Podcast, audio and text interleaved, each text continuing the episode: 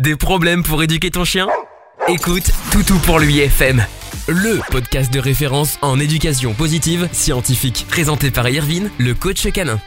Hey salut, c'est Irvine le coach canin, bienvenue dans ce nouveau podcast du Toutou pour l'UFM, bienvenue également, eh bien, euh... à la retranscription vidéo, j'en perds mes mots, à la retranscription vidéo de ce podcast. On est aujourd'hui le 18 mars 2020, il est actuellement 23h04, ouais je regarde en fait sur mon portable. Et du coup, petit podcast sympathique, on se prend pas la tête, tranquille. Euh, on est là pour discuter, voilà, on est là pour passer le temps. Euh, comment dire? Il y a un mot qui va certainement beaucoup vous saouler, qui s'appelle, euh, enfin c'est le mot confinement, qui est à l'heure actuelle, je pense, l'un des mots les plus employés sur, en tout cas en France. Et donc, du coup, pour certaines personnes, il faut tuer le temps, il faut, euh, voilà, c'est minimum parti pour 15 jours. Je vais pas revenir là-dessus, ça me saoule moi aussi. En tout cas, ce qui est important, c'est qu'on qu'on éradique, qu'on tue ce virus, et puis reprenne euh, une vie normale, tranquille, sans euh, voilà avoir de laisser passer pour sortir d'une vie normale, quoi. Donc, en attendant, euh, moi j'ai eu l'idée de faire un petit podcast, donc notamment retranscrit en vidéo parce que j'ai remarqué que le, premier, la première vidéo retranscrite a été plutôt bien accueillie avec beaucoup de vues. Vous avez, vous avez vraiment aimé, vous m'avez demandé d'autres choses. Et là, du coup, on va parler d'un sujet qui peut être intéressant aussi. C'est tout simplement comment faire si on est en confinement avec son chien qu'on ne peut pas sortir ou que les sorties sont restreintes. Alors, à l'heure actuelle, effectivement, vous avez vu dans le petit document, je ne l'ai pas euh, sur moi, mais en tout cas, si vous ne le savez pas, il y a un document qu'il faut télécharger, imprimer, remplir. Vous pouvez le faire aussi, si je ne me trompe pas, à la main. Mais en tout cas, euh, imprimez-le, remplissez-le. Comme ça, vous pouvez euh, sortir, notamment lorsque vous avez des promenades avec votre chien.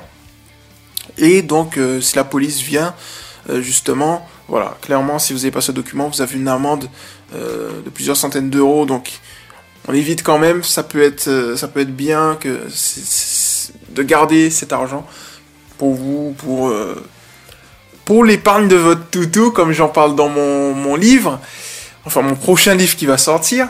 Et donc, du coup, on peut s'imaginer que on n'a pas la possibilité de sortir ou de, on est obligé de restreindre, imaginons, les sorties avec Toutou, notamment en termes de temps. Comment faire justement? Qu'est-ce qu'on peut mettre en place? Voilà. Alors, il y a un point important, je rentre direct dans le sujet, il y a un point important qu'il faudrait, euh, où, il faut, où il faut travailler, c'est la dépense physique et mentale. Il faut savoir qu'un chien, lorsqu'on le dépense physiquement, c'est bien c'est-à-dire, comme j'aime bien le dire, chien qui est dépensé, chien qui, voilà, qui, a une activité physique, chien qui dort. Bon. Mais euh, la génétique joue énormément lorsqu'on a un chien. Et donc, du coup, un chien de berger, par exemple un border collie, aura une dépense différente de notre chien. Par exemple, un chihuahua, imaginons. Un Jack Russell, sera différent, je ne sais pas, de berger allemand, ainsi de suite. La génétique joue pour beaucoup dans, dans la dépense et la gestion énergétique d'un chien. Donc du coup, il faut le prendre en compte. Alors, un autre point, donc là j'ai parlé de la dépense physique, mais il y a aussi ce qu'on appelle, je ne sais pas si vous connaissez, mais en tout cas il y a ce qu'on appelle la dépense mentale. C'est-à-dire qu'un chien, on le dépense mentalement, notamment en réfléchissant. Et j'aime bien prendre l'exemple tout simplement. Euh, d'une personne qui va dans un examen de mathématiques. Donc une personne va dans un examen de mathématiques, elle est là pour 4 heures, elle a une voilà des, exercices assez, je dirais, euh, complexes. Et donc par conséquent, à la fin des 4 heures, eh bien, elle est HS en fait. Elle en a marre. Et donc du coup, elle va dormir. Alors qu'elle n'a pas forcément fait une activité physique. Vous voyez elle a fait une activité mentale. Ce qui prouve effectivement que l'activité mentale est tout aussi efficace que l'activité physique. Donc en partant de ce postulat, quel exercice on peut justement mettre en place pour, eh bien, dépenser son chien physiquement et mentalement de telle sorte à ce qu'il fasse pas de bêtises? Parce que je le rappelle, un point important, c'est que le chien, s'il n'est pas dépensé suffisamment, il va trouver un moyen d'extérioriser le trop plein d'énergie qu'il a durant, qu'il a accumulé durant la journée ou qu'il a gardé durant la journée. Parce qu'en vérité, un chien, il se lève, il va avoir un certain stock d'énergie, donc voilà, il dort, il n'y a rien, zéro, et puis il va dormir, stock d'énergie au plein, il se lève, il a un stock d'énergie à dépenser durant la journée. Et donc, en partant de, de cette base, il faut donc diminuer son stock d'énergie. Donc moi, ce que je vous propose déjà, c'est tout simplement de prendre vos repas, les croquettes euh, directement. Donc lorsque vous avez ces croquettes, même le raw feeding, ça peut être intéressant. Si vous faites du raw feeding ou si vous faites du barf, d'accord? Donc en d'autres termes, le cru. Ça peut être intéressant dans le sens où, là je vais prendre la base des croquettes, vous prenez des croquettes, vous éparpillez les croquettes un peu partout dans la maison. Si vous faites ça en fait, ça va permettre au chien de chercher ses croquettes, de chercher ses repas, de se dépenser mentalement parce qu'il devra chercher et de se dépenser physiquement parce que, eh bien, chercher, qui dit chercher, dit activité physique, c'est-à-dire qu'on active les muscles, quoi. Donc, du coup, dans les deux cas, il va se nourrir bien et puis ça prévient aussi l'obésité et tout, donc c'est très intéressant. Un point important en parlant d'obésité, n'oubliez pas que lorsque vous félicitez votre chien par l'intermédiaire de friandises, vous devez euh, vous pouvez même demander à vos vétérinaires, ils vont vous dire la même chose que moi. Vous devez réduire, c'est-à-dire, euh, imaginons si vous donnez une friandise, vous devez la déduire de ses repas quotidiens. C'est très important, ne l'oubliez pas. On prévient toujours l'obésité et puis, euh, effectivement, on essaye d'avoir des friandises qui ne sont pas très très très caloriques, qui sont pas caloriques du tout, enfin avec un faible apport calorique plutôt, de telle sorte à prévenir aussi l'obésité. Parenthèse fermée. et donc, du coup, euh, si on éparpille un peu comme ça, ça va permettre au chien de se dépenser, de chercher tout. Voilà, tranquillement, on préserve sa santé.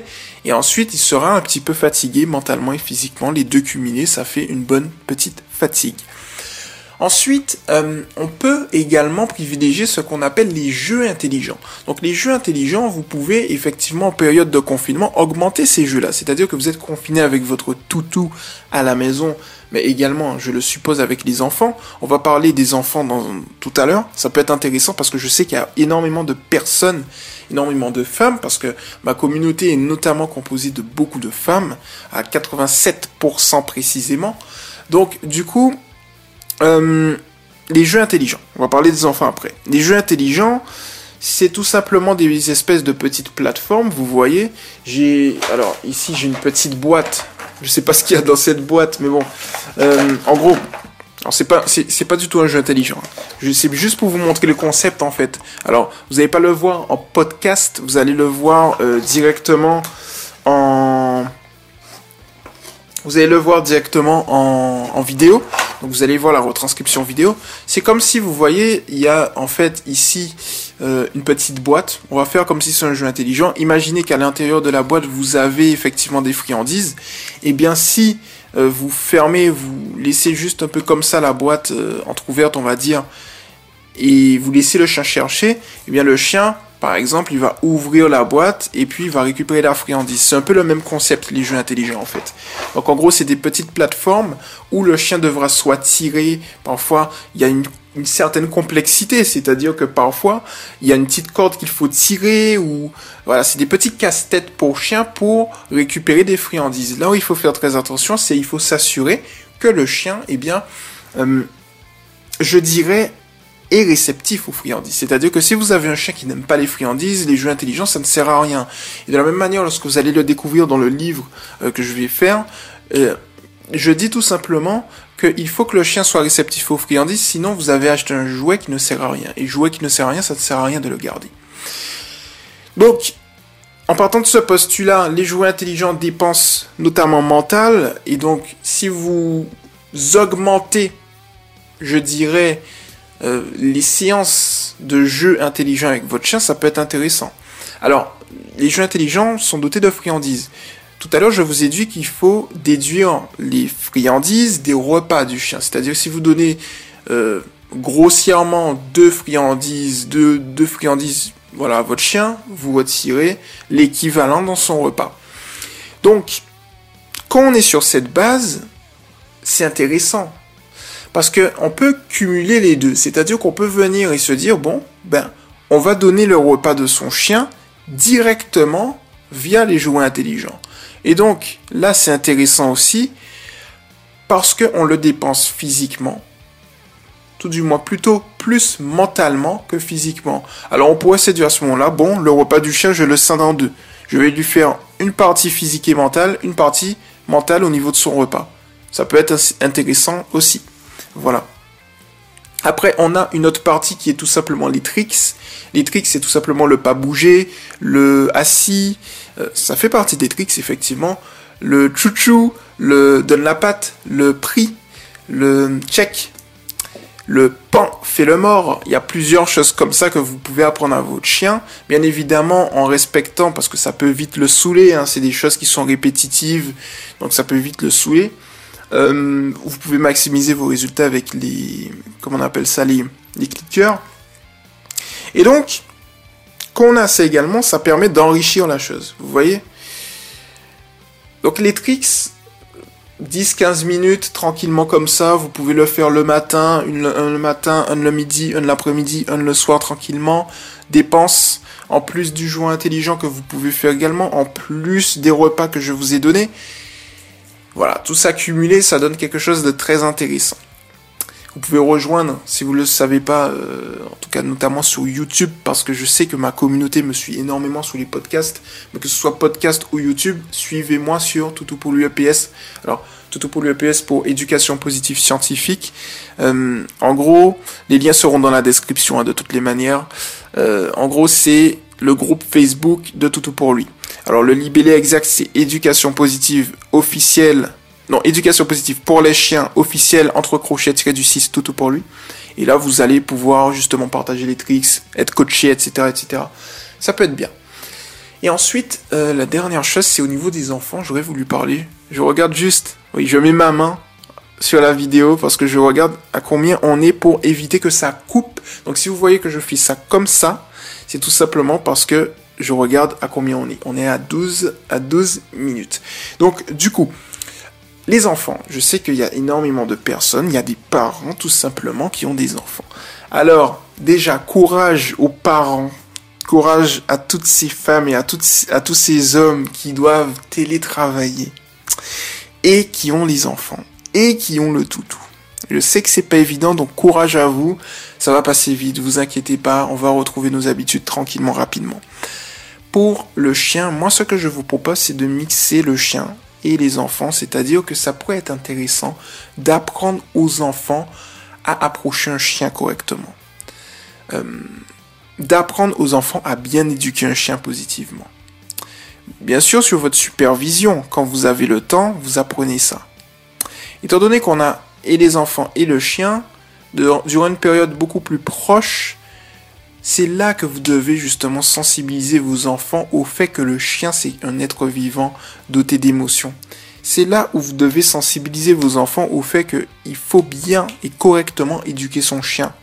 Donc du coup, je vous, je vous invite justement à, à laisser vos enfants passer du temps, toujours sur votre œil à viser avec votre chien, de telle sorte à ce que les deux se familiarisent ensemble dans le respect de l'un et de l'autre, que le chien respecte l'enfant, généralement c'est toujours le cas, et que l'enfant respecte surtout le chien. Et là, c'est parfois là qu'il y a des frictions. Donc apprendre euh, à respecter l'espace de vie d'un chien, apprendre à respecter les ressources d'un chien, euh, apprendre à respecter eh bien, le chien dans sa globalité, apprendre au chien à, à approcher le chien, tout simplement. Apprendre des tricks aussi, ça peut être intéressant. Et puis, comme ça, sur votre œil pendant que vous télétravaillez, imaginons, eh bien, vous pouvez faire ça. Et puis, si l'enfant dérape, on ne réprimande pas, c'est une erreur. Donc du coup, on va juste dire à l'enfant, non, c'est pas comme ça qu'on fait, c'est comme ça, fais ça plutôt comme ça. Le mal est fait. Ça servira à rien de crier sur lui. Même chose si votre chien fait une erreur, ça sert à rien de le réprimander ou de, crier sur lui. Ça sert strictement à rien. Donc du coup, vous pouvez faire ça comme ça. Et de là, eh bien petit à petit, vous avez plusieurs, euh, comment on dit ça déjà, plusieurs arcs à votre corde c'est pas ça du tout. J'ai oublié la citation. Non, non, non, non. Plusieurs flèches à votre arc. Je suis même pas sûr que ce soit ça. Non mais là, j'ai un trou de mémoire. J'ai un trou de mémoire.